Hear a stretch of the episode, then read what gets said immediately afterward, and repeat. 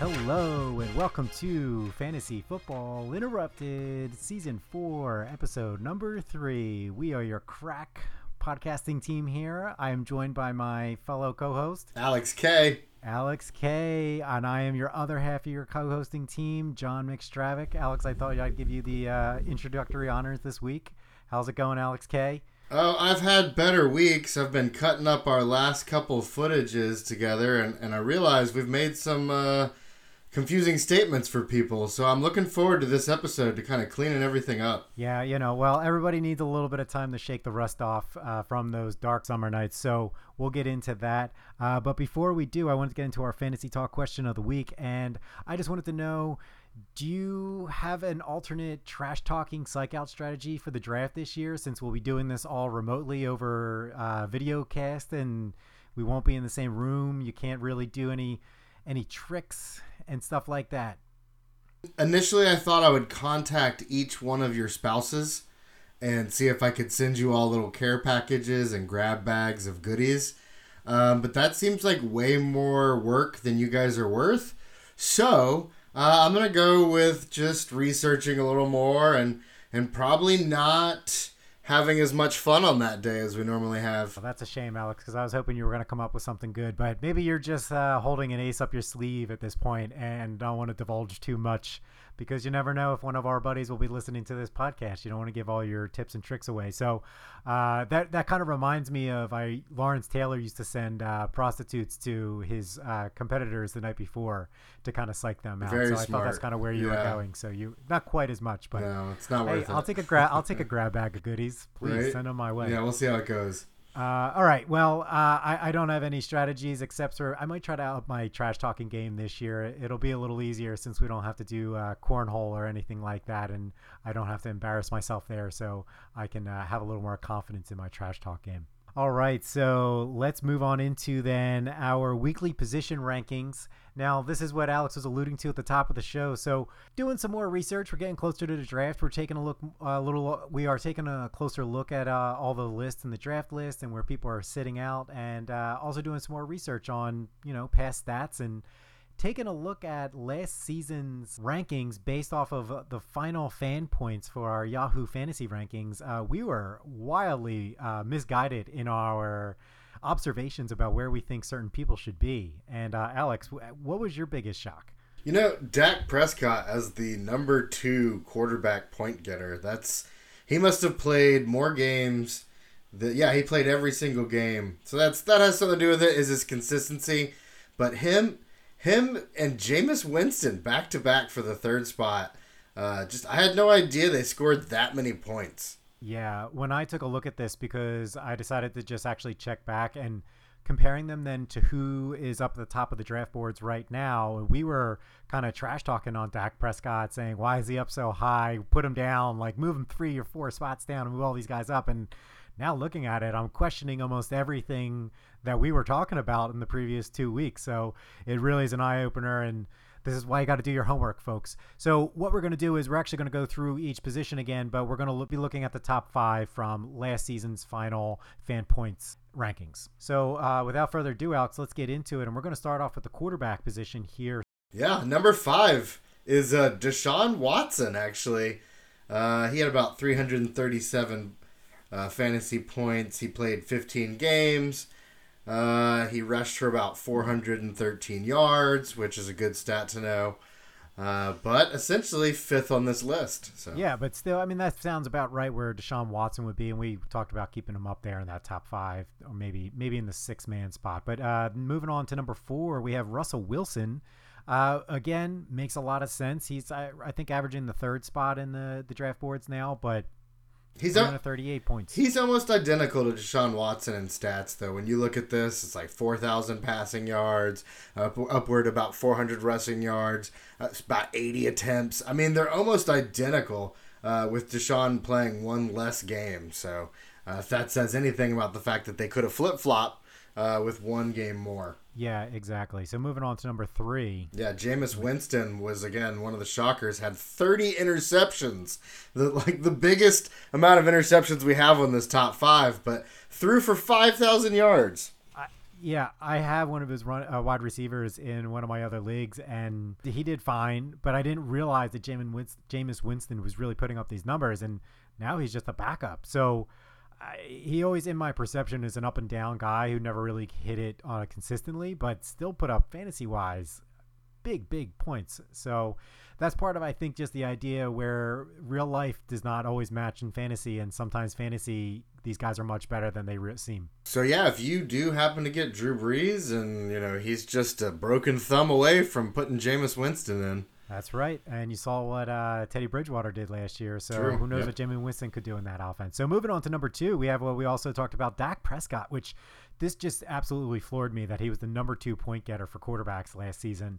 Uh, we always think, you know, Pat Mahomes is up there, uh, Drew Brees, Lamar Jackson. Those were like the point getters, and yet here's Dak Prescott. And you know, I think a lot of it is my bias against the Cowboys, my Eagles fandom. So that's that's one of those issues in fantasy football. When that happens, you get blinded, and this is definitely one of those situations. So I have to reevaluate that. It's still going to be hard for me to take them.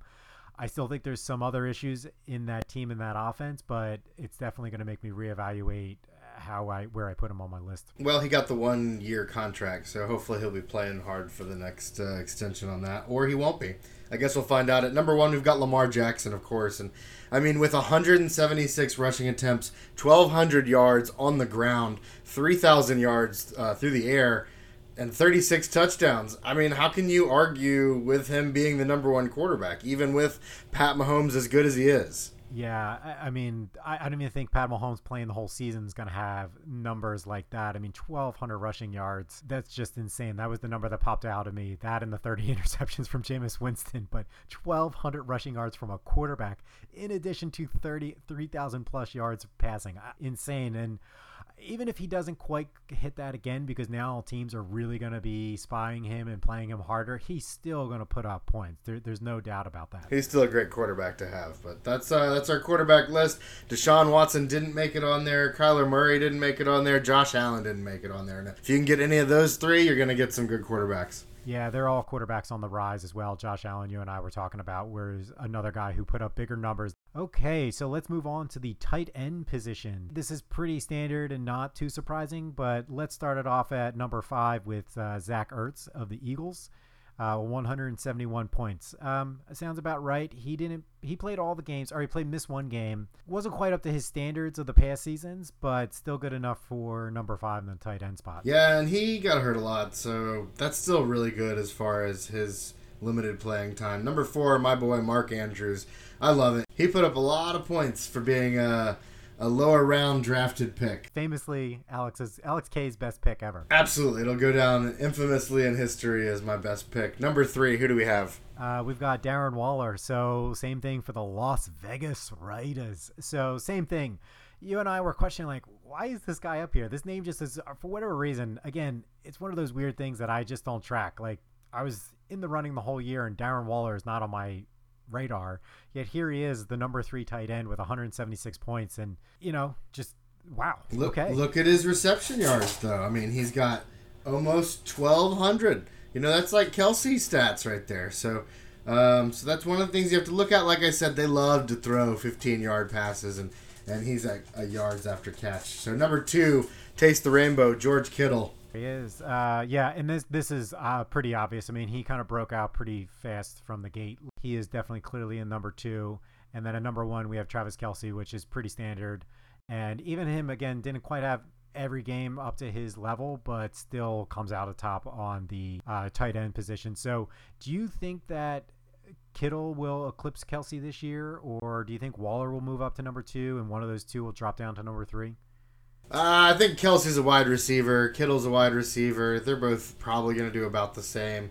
Uh, honestly, a very sneaky thing would try to get both of them in like the first and the second round, and and probably pawn one of them off uh, if you could, or play both of them like in our league where you can play three. But um, I think they're going to do about the same. You'll be happy to get either one of them. I would say honorable mention uh, Austin Hooper and Jared Cook. We left off this list. Yeah, Austin Hooper is dropping down a lot of people's lists. I guess because he went to Cleveland. Um, I do think Ertz will drop off this top five. Uh, Mark Andrews, I'm assuming will stay in the four or five spot. Uh, and then I think there's going to be one or two though who could jump up maybe ahead of Mark Andrews and somebody five spots. So, but Andrews will be in the four, five, six range no matter what. So always a good value pick probably wherever you can get him. All right, so that's tight end. So let's move on into the next best position, the kicker. Let's look at that kicker. Actually, I do find this very interesting because let's start off at number five. We have Zane Gonzalez of Arizona in a dome, 135 points this looking at this makes kicker more interesting because you're actually seeing how they quantify their value rather than just kind of like oh that team and a guy let me just pick him you're kidding right like i'm looking at this list and they're not but like 10 points from each other all the way down from like 5 to 10 like who cares who cares well, I'll be honest with you. I think Zane Gonzalez could be a great pick just because I think that offense is going to put even more points up on the board. So I do think he can move. You're up. talking. You're talking 30 points over a 16 week season. Hey man, how many games? How much did you lose my game by when we played each other in the playoffs? How many points did you lose it by? Yeah, but I had you know I had Matt Gay, so I had 12 more points throughout the season. I'm just saying the kicker can come bring into some value here, and one or two points each week in and a week out can mean something. All all I see is is a 30 point difference between one and like 14, and if you're telling me that you know because you got Harrison Butker, you won, maybe I'll give you that, or you got Lutz, maybe, but then you start going down here after Tucker and it's just it is just a, a rock shoot here. I don't even it doesn't even matter. After those three, number one Butker, number two Lutz, number three Tucker, it doesn't matter. You can put Gay and, and, and Gonzalez on there, but honestly, man, I'm telling you, all the way down from the Tampa Bay kicker, it, it just the points Oh, it doesn't make a difference. It's all the same. It's all they're all the hey man, same. You, you're the one who picked a kicker up in like your eighth round last year. And so. I did really, really well until he got hurt, and I couldn't pick up Butker. Uh, yeah, I had Zuerlein, and then he like pulled. Uh, he had a groin injury at some point, and I had to uh, stream a kicker for a little while until I found uh, a really good one. I forget which. I think it was like Slye from Carolina. All right. Well, I, I still pick kickers towards the bottom. I, I never will make a reach on a kicker. But that's why. That's the reason. I just, we just ugh, I'm so over this. Move on. Come on. So we're gonna move on from our position rankings and we're gonna get into some current events.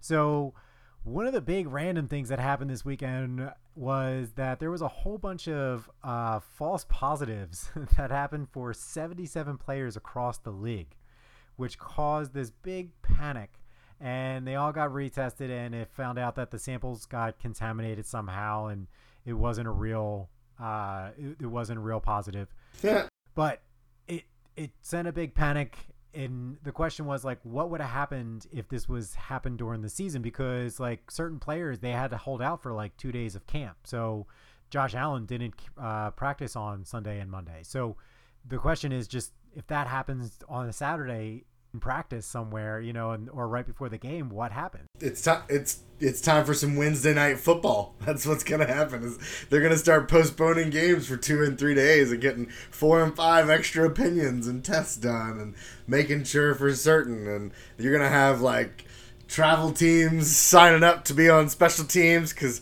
oh, it's gonna be mad. It's gonna be a madhouse if it happens during the season, but it's it's all doable the one thing I'll bring up with this is that I think that you should very much talk to your commissioners and make sure that there is an open waiver wire up until kickoff on Sundays. Ooh, but see, we don't have that, and that has messed with I us a know. couple times. I, I haven't been able to pick up a tight end because of it. Right, exactly. My dynasty league, we've had this for a while, and it really has worked really well. So your waiver wire closes Friday night, and then after they close, they immediately open back up, and then from that point on, it's just first come first serve until kickoff on Sunday, you should have the ability to be able to pick up somebody to replace a guy, even if it's just a guy, but you might need a body. What if it's your kicker? What if it's your defense and you're only carrying one of those guys? What if it's a quarterback and you're only carrying one quarterback? That's a common thing. I know you carry only one quarterback a lot of the times. There's a reason for that. Well, it's very risky in the time of Corona, my friend. So I just think that it's one of those points that uh, teams, leagues should discuss and really have an open waiver wire till kickoff on Sunday and also look at your backups uh, that we were just bringing up. That's a big thing to make sure you have key positions have plenty of backups that they can get replaced. What do you think about that? Again, handcuff everybody. So you're really big on the handcuff this year, aren't you? That that's gonna be my biggest advice this year. If you're worried about COVID, is go ahead and handcuff up. All right. Are you handcuffing quarterbacks? No, I'm still not doing that. Not unless uh, I want to trade one. all right. Okay, so that that's all that was mostly going on outside of normal camp things. You know, some players get here, hurt here and there. You know, different different types of little flare ups, but uh, nothing too exciting. So let's move on back into our top five uh, position rankings. Next position, which is an interesting one, is defense, and this was another one where Alex and I completely just sort of missed the boat on this. Not sort of, totally missed the boat, and just really our perceptions were completely off. So the, let's start off at number five. So Kansas City standard, 146 points, not bad. Yep. Uh, yeah, I mean that's again Pat Mahomes has the ball a lot, so you don't expect uh, defenses or, or offenses to be doing a lot on the other team. So Kansas City kind of gets a break on defense. So I expect that. That sounds good. That's better than the Rams who are below them. So before hold on, before we move on to the next one, I do want to ask a question, and actually it might apply to the next one too. How do you feel about teams that have high scoring offenses and then picking their defenses? Do you think that it could be a detriment just because teams are always playing catch up then and throwing the ball a lot and might score a lot of points just to try to keep up? I think your defenses are going to score more touchdowns because uh, the other team is going to be throwing more. So I think it's a, it's a great strategy to think who are the high octane uh, sort of offenses to kind of put points on the board quickly to uh, put the other offense on their heels. A lot of sense. Makes a lot of sense because uh, that's going to apply to our next one at number four. Yeah, number four is Baltimore. Uh, yeah, I would take Baltimore if I were reaching for a defense. Absolutely. Anyone you get in this next little area is going to be good. They're all kind of around the same point value. So we're looking at this right now, and it's Kansas City 146, Baltimore 154. Number three is San Francisco at 163. So we got about 10 points separating each of these three teams. But then we jump up into number two, which is the one where we both totally just were spaced out on and whiffed. 20 interceptions. That's a lot of interceptions. I think that's definitely got to be one of the reasons. Yeah, and I still don't even understand it to be honest. I haven't looked at all this. They they have a lot of sacks, I guess. Um, fumble recoveries. They lead but you look at look at the other teams. I mean, even Baltimore only has twelve or thirteen. San Francisco only has twelve. Kansas City is sixteen. But yeah, twenty interceptions. Yeah, that's going to but it looks like they so there could be pick sixes in there too. Sure, sure. My point was the uh, they have two stats that they're in first on, and then their uh, interceptions they're in second in. So my point was they they have maxed out a lot of the uh, stat lines. So they are first uh, so that's part of the reason that they have so many points. But it's only uh, in three categories, which everybody else kind of shares for. So again, we didn't know that was our correction. Is Pittsburgh is actually a good defense. We were totally bagging on Pittsburgh, and again, don't don't make a lot of noise if anybody else in your league is feeling the same way that we were two weeks ago. Point. And uh, at number one is New England, and we talked about this New England Patriots. Woo woo! I don't know where we heard about this, but somehow we heard through the grapevine that they had a really good defense last year, scored a lot of points. I don't know. I don't care. Probably won't happen again. Will it happen again? Could happen again. No. No, I, I don't think it'll happen again. I think uh, you're better off just picking. Yeah, I mean, there's always big turnover in defenses. Although if you got a still, uh, you know, some stalwarts like Pittsburgh or Baltimore, it might be safe. San Francisco still has a deep there's always one waiver wire defense, one late round defense that just surprises you. Okay, let's get into the more sexy position of wide receiver. So, this one is probably the one where we were closest on and had the least amount of bad uh, advice in the previous two weeks. So I hope nobody had their drafts based off our first two weeks of uh, digressions. So looking at number five, though, we have Kenny Golladay of Detroit. And now this might have been the only one you and I were kind of bagging on last week when we were going through our six through tens. But think about this, though. You would have drafted DeAndre Hopkins at like the seventh overall spot. You know, like, you know, somewhere in there last year, maybe 10th. But you wouldn't have gotten Golladay till like 30th pick. And they ended up with the same point value. I'm just saying, you know, that the number is irrelevant. My point is value. You've got you got two players that give you the same number of points. One has a better track record that you know about and is very flashy in name, and the other one just goes out there, does their job week in and week out. They're never on anybody's huge board of catching every pass or always being the go-to guy, but here they are. So again, Kenny Golladay is going to be a value pick. Yeah, for sure. Uh, but I still move Hopkins way up my board here. But let's go through this. Who's at number four? Cooper Kupp, which I don't feel like we uh, even had him on this year's board, but I think we knew he did well last year because I mentioned him as my regrets. Uh, well, he was a huge regret of mine in my other league because I traded him away, and man, he had some th- his first three weeks just forty like, points, like oh, monster 30 numbers. points, yeah. just So it's questionable whether he'll be able to repeat that performance. He did have a drop off as the season wore on. You know, that's a more bigger question over the whole Rams offense and the quarterback throwing to him. I mean, he's going to get his points. I, I just see him more as a wide receiver two and not in a top five uh, situation here. Uh, going on to number three is your man Julio. roll Julio tide. Jones. Uh, this is pretty standard. I guess he did better than I kind of gave him credit for. He had 230 points according to Yahoo Fantasy Points. Uh, but that's pretty much par for the course of him in every season since he's played for the past, I don't know, eight seasons now. Plus, I don't even know how long he's been in the league, but this is just what he does. And I don't really see any reason for him to have a fall off this year from that. I, I think he's still going to have another big year and is a clear cut number top five. I like him. Let's move on to number two, Chris Godwin. Yeah, I mean, this is the one that probably was the biggest shocker as far as actually where he landed. Uh, I knew how good he was doing, but just the fact that he kind of came out of nowhere, sort of, and just lit up the board. And I agree. I think uh, if this were last year, my board would have said Michael Thomas, then uh, it would have been Davante Adams, then DeAndre Hopkins, then Julio Jones. So it's kind of interesting to see how it's changed. And Michael Thomas, obviously, the number one wide receiver. clearly, uh, with 306 points, and again, don't see any reason for that to come down. Drew Brees is back in. Yep. Okay, so that, after that, we're getting into the final and the most coveted position of them all, and that is the running back. The final countdown.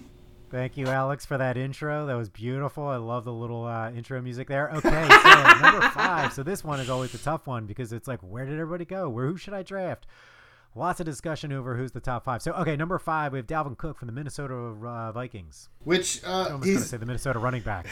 he is the Minnesota football teams. Uh, at number five, uh, yeah, and he only played 14 games, so he played two less games than a lot of people on this list. So if that says then that's damn impressive. Then 265. yes, that's points. what I was saying. Because Austin Ekeler is below him, not on this list. So is Chubb, and they don't have as much po- any points as they he does. And they played in every single game. Although Nick Chubb and Ekeler both shared time uh, with other running backs, whereas Dalvin Cook just got injured. I, I do just want to do a quick tangent on Ekeler though. The the stats are still impressive because he only had 557 rushing yards, and but then he had 993 receiving yards. So he's effectively a wide receiver out of the backfield. Melvin Gordon isn't there this year, so he's definitely going to be a steal if you can get him. So All right, all right. Uh, moving on to number four. Zeke from the Cowboys. Uh, yeah, that sounds about right. Number four. And I actually looked at his stats from the year before. He falls right in again around. I think he was 290 the year before in 2018. So it almost seems around this 290, 280 to 2 300 is probably his general range any given year, depending on how the Cowboys play. So I, I think number four is about the right spot for him, even in the current draft. Yeah, and number three, Derrick Henry, my boy, Roll Tide. Uh, only playing 15 games and still at the third spot. Yeah, 1500 uh, rushing yards, 16 touchdowns. I mean, that's that's where he was getting a lot of his points. So, I mean, he's clearly like an all-down purpose back that can do it in the first, you know, two downs and he'll be a goal line guy. He'll be third he'll be that third and short guy. He's kind of everything. So, he's going to touch the ball. My question, I brought this up before though. 303 attempts though, man. That is a lot. Plus uh, uh same thing with Zeke, 300 attempts. That's a lot of wear and tear, man. I, I know, but Derrick Henry is one of those running backs that he takes those first like 11 snaps to like get going. He needs that warm up. He needs a lot to get downhill, and uh, He needs that the reps. well, you know, looking at these guys' age too, he's only 26. I think Zeke's 25. So these guys are still really young and kind of in the right in their prime. So if their body's going to be able to handle it, it's right now. The the man falls for like seven yards. Yeah. So yeah, I agree. Let's talk about number two. I'm kind of shocked that Aaron Jones is number two on here. I, I didn't see this. I, again, I knew Aaron Jones was a solid player last year for Green Bay and for anybody who had him, but did not see him as the number two running back in all of football. Yeah, no, I, I wouldn't have guessed. Um, the the uh, the Packers did terribly uh, as far as I was concerned in fantasy. The yardage, I guess it's because he had a lot of receiving yards and a couple touchdowns. He had a lot of touchdowns, but still, he, he barely cracked a thousand yards. Yeah, so it, it was pretty much he got fed the ball. They didn't have a very high offense. Let's talk about the next man who is so far, like the gap, guys, is like 120 points away from Aaron Jones with Christian McCaffrey here. So, I, the, again, talk about reevaluating my priorities of my draft lists. And we had those talks last week about feeling like McCaffrey, we were going to draft him, we were going to be holding the bag. I, I have to reevaluate that after looking at it with these 1,300 rushing yards for 15 touchdowns. Right, right. And that's third. That is third highest on the list for rushing yards. The the real eye popper though is 1,000 receiving yards and four touchdowns. 1,000 receiving yards for a running back, in addition to 1,000 plus yards run rushing. Uh, it's I. Yes. It's eye popping. Yeah, it's absurd. It's absurd. They, I mean, that is definitely an award right there to get a thousand yards rushing and receiving as a running back in like a Madden game. I have no doubt that unlocks X Games mode. And then Ekeler's just sitting there with a thousand uh, receiving yards as well, but only 500 rushing yards. Well, what's crazy is if you split McCaffrey's stats and only had his rushing stats, he's still a top five running back. And then you take away his receiving yards and just looked at him as a receiver, he's probably still like a top 15 receiver, being he's a wide receiver too. So you're pretty much combining of a wide receiver, a running back one, and a wide receiver two into one position. He's exactly.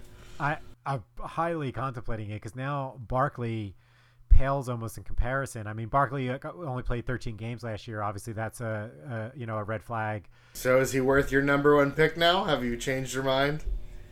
And I was putting him in my number one spot, but now I. I, you almost have to take the risk. Like I, McCaffrey could do what we talked about, and you'd be holding the bag because he has just so much wear and tear. But on the flip side, he's only 22. Or I mean, I'm sorry, he's like 23 or 24. So he's so young still. So I, I, I almost feel like you know what, the risk is worth the the possible downfall. So I'm highly reevaluating. I agree.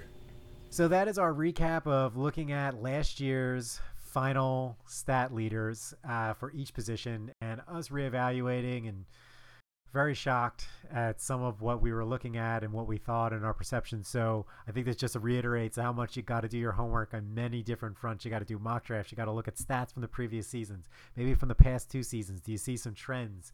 What are some of the specific stats? The yards, the catches, the receptions, you know, all of it.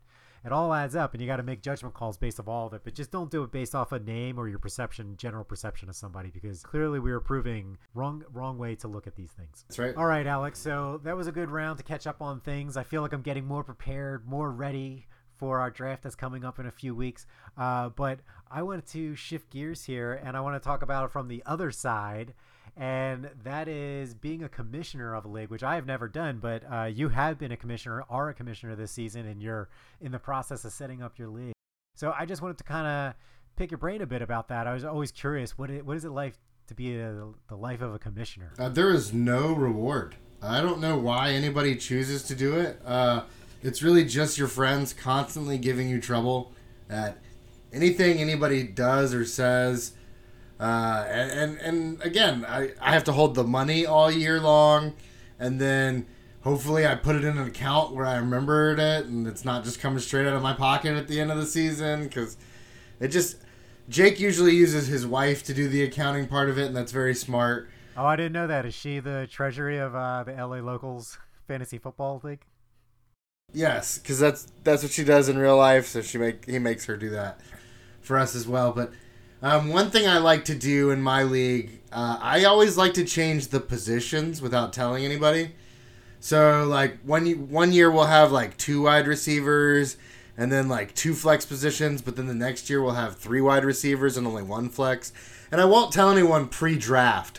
I'll expect everyone to go into settings and look up whatever new thing I've changed. Um, and I do it every single year. Wow, that's some of that's some dirty moves right there. Oh.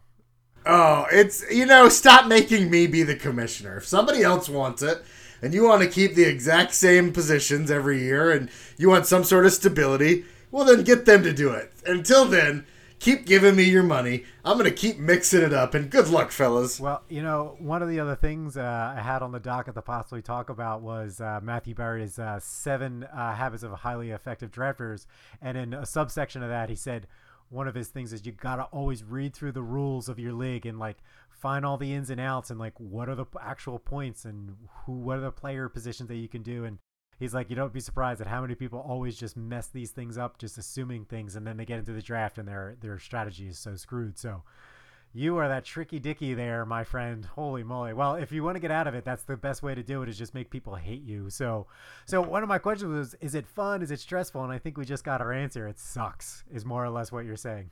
It sucks. I don't know I don't know why people do it unless they like like Jake does where he charges us ten extra dollars every single year uh, for livations and uh, you know that's that's the best way to get the house a little money back. Well, I think at that point, it's I think for him, it's just to be able to have an excuse for the buddies to get together, and he knows if he doesn't do his house, it won't happen. So where that comes from. So like outside of during the regular season, what kind of commissioner are you? Are you an accommodating one, or you lay down the hammer like, no, uh, I'm ruling on this and that's it, and there's no no appeals? Like what kind of commissioner are you that way? I, I will I will kind of ask the room kind of how what their stance is on it, but ultimately I am the man with power.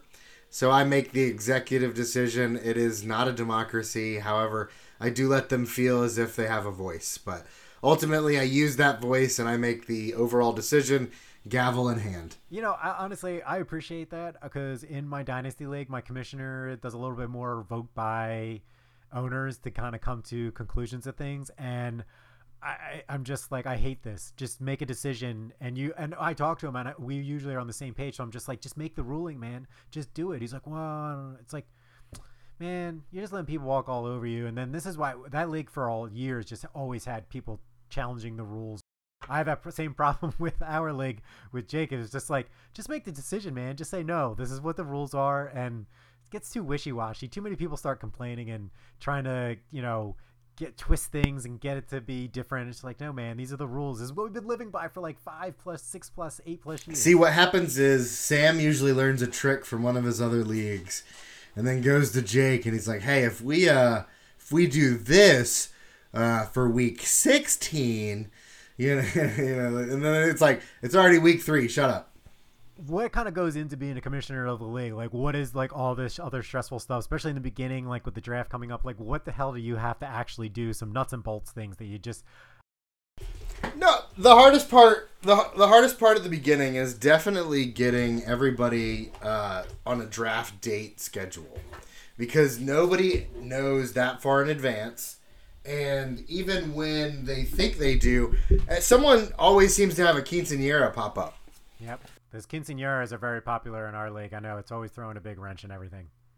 So you never know. I say that's the hardest part. Is the beginning is is really nailing down all twelve people and, and saying what day can you meet so there's not auto draft.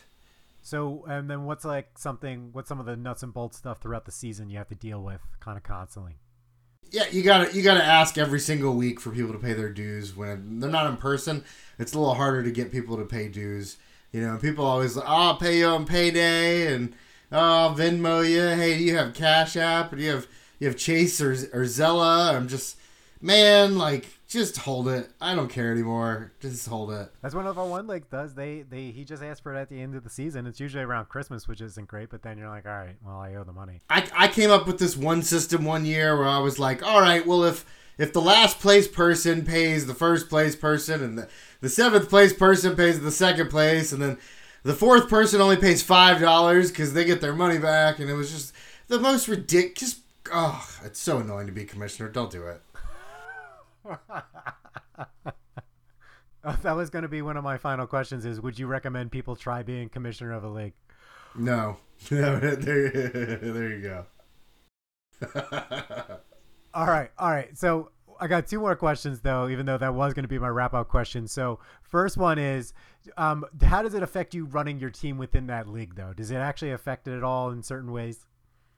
Uh, I wouldn't say it makes me feel a little shadier because I feel like if like there was a trade that necessarily wasn't uh, copacetic, uh, you know, I'll talk my way into letting it go. So I feel like it's easier to be a little shadier when you're commissioner. Oh yeah, I, Uh, I know you play in the gray area. I know you're always on the edge of uh, what's uh, acceptable and ethical. so then you have that you have that deciding power of do I or do I not. So That's why I don't like it because like when we're just players and I do it, it's not my fault. It's the commissioner's fault for letting me get away with it. is that But Jewish guilt coming out of you? That's that's what it is. You got it. But yeah, what's your other question? All right, so so since you already hit on my one wrap up question, I'll ask. I'll try to end this on a positive note. Is there anything fun about being a commissioner? Um, when you win and you've put in all that time and effort and you've been uh, the leader of the group, uh, there's a little more bragging rights to it. I feel because anytime you're bringing something up, you can kind of slip in that you were the winner. Whereas if you're just a regular player, there's not as many announcements. And uh, last uh, PS uh, postscript question: Do you ever do people ever tip you out at the end for uh, putting in uh, the the thankless work for being the commissioner? I've never made any extra money. Well, you know that's just something I think we should. No one's ever tipped me out. That sounds like a wonderful thing for people to start doing. Uh, I will start suggesting that. If I win, if I'm one of, if I win, that's when I tip out from the winner. That's that's just just like something small. Just it's nothing big. It's like twenty bucks, just like here. But in normal times, you go buy yourself like a beer or something at a bar. Have you ever done that? Have you ever done that to a, a commissioner? So it's just like a small thank you to say because the commish job, everybody knows it, and that's why I, I've never ever volunteered or been like, huh, I want to run my own league. Nope, nope. That that thought never crossed my mind. Nice. Yeah, of course, of course. So uh, yeah, well maybe then you'll get a better winner this time, and somebody will give you a little a little thank you note. Not my friends. They're all cheap. So, all right, well, that's interesting. So, if anybody was thinking about being a commissioner, don't. Uh, if you are a commissioner, I'll say, you know, overall general uh, royal thank you to all of you putting in for your timeless effort that has no payout whatsoever to it. That's even probably lower weekly, uh, hourly rate than what it is to actually run a team. And uh, so, so there you go. Uh, it's what it is. We need you people, though. Our fantasy football leagues would not run without you. So big uh, thank you to our Oscar host cousins. There it is. Anything else? Uh, I don't think so. I think that was another good week in the books, and uh, we have our draft coming up in a short week and a half, two weeks, I think. So next week will probably be a big episode of really get into the nuts and bolts of what where we think everybody's going to land. Maybe I think we'll talk big board. Maybe, maybe. That sounds good. And if you want to see our big board, you can go to Instagram at Fantasy Football Wins. Where can they reach you? I am at Jay Stravs on Twitter, and I'm definitely going to be getting a little more active this uh, coming weeks with all the fantasy coming up and all my research happening. So uh, let's get into it. It's good. So, uh, good show. And Alex, where can everybody reach you if they want to see your other happenings besides fantasy football? You can find me at Alex Laughs at TikTok. That's the best place to find my content. Absolutely. Check him out on TikTok. He really does have some uh, wonderful things going on over there. So if there's nothing else, Alex, I'll catch you next week. Yep, good show.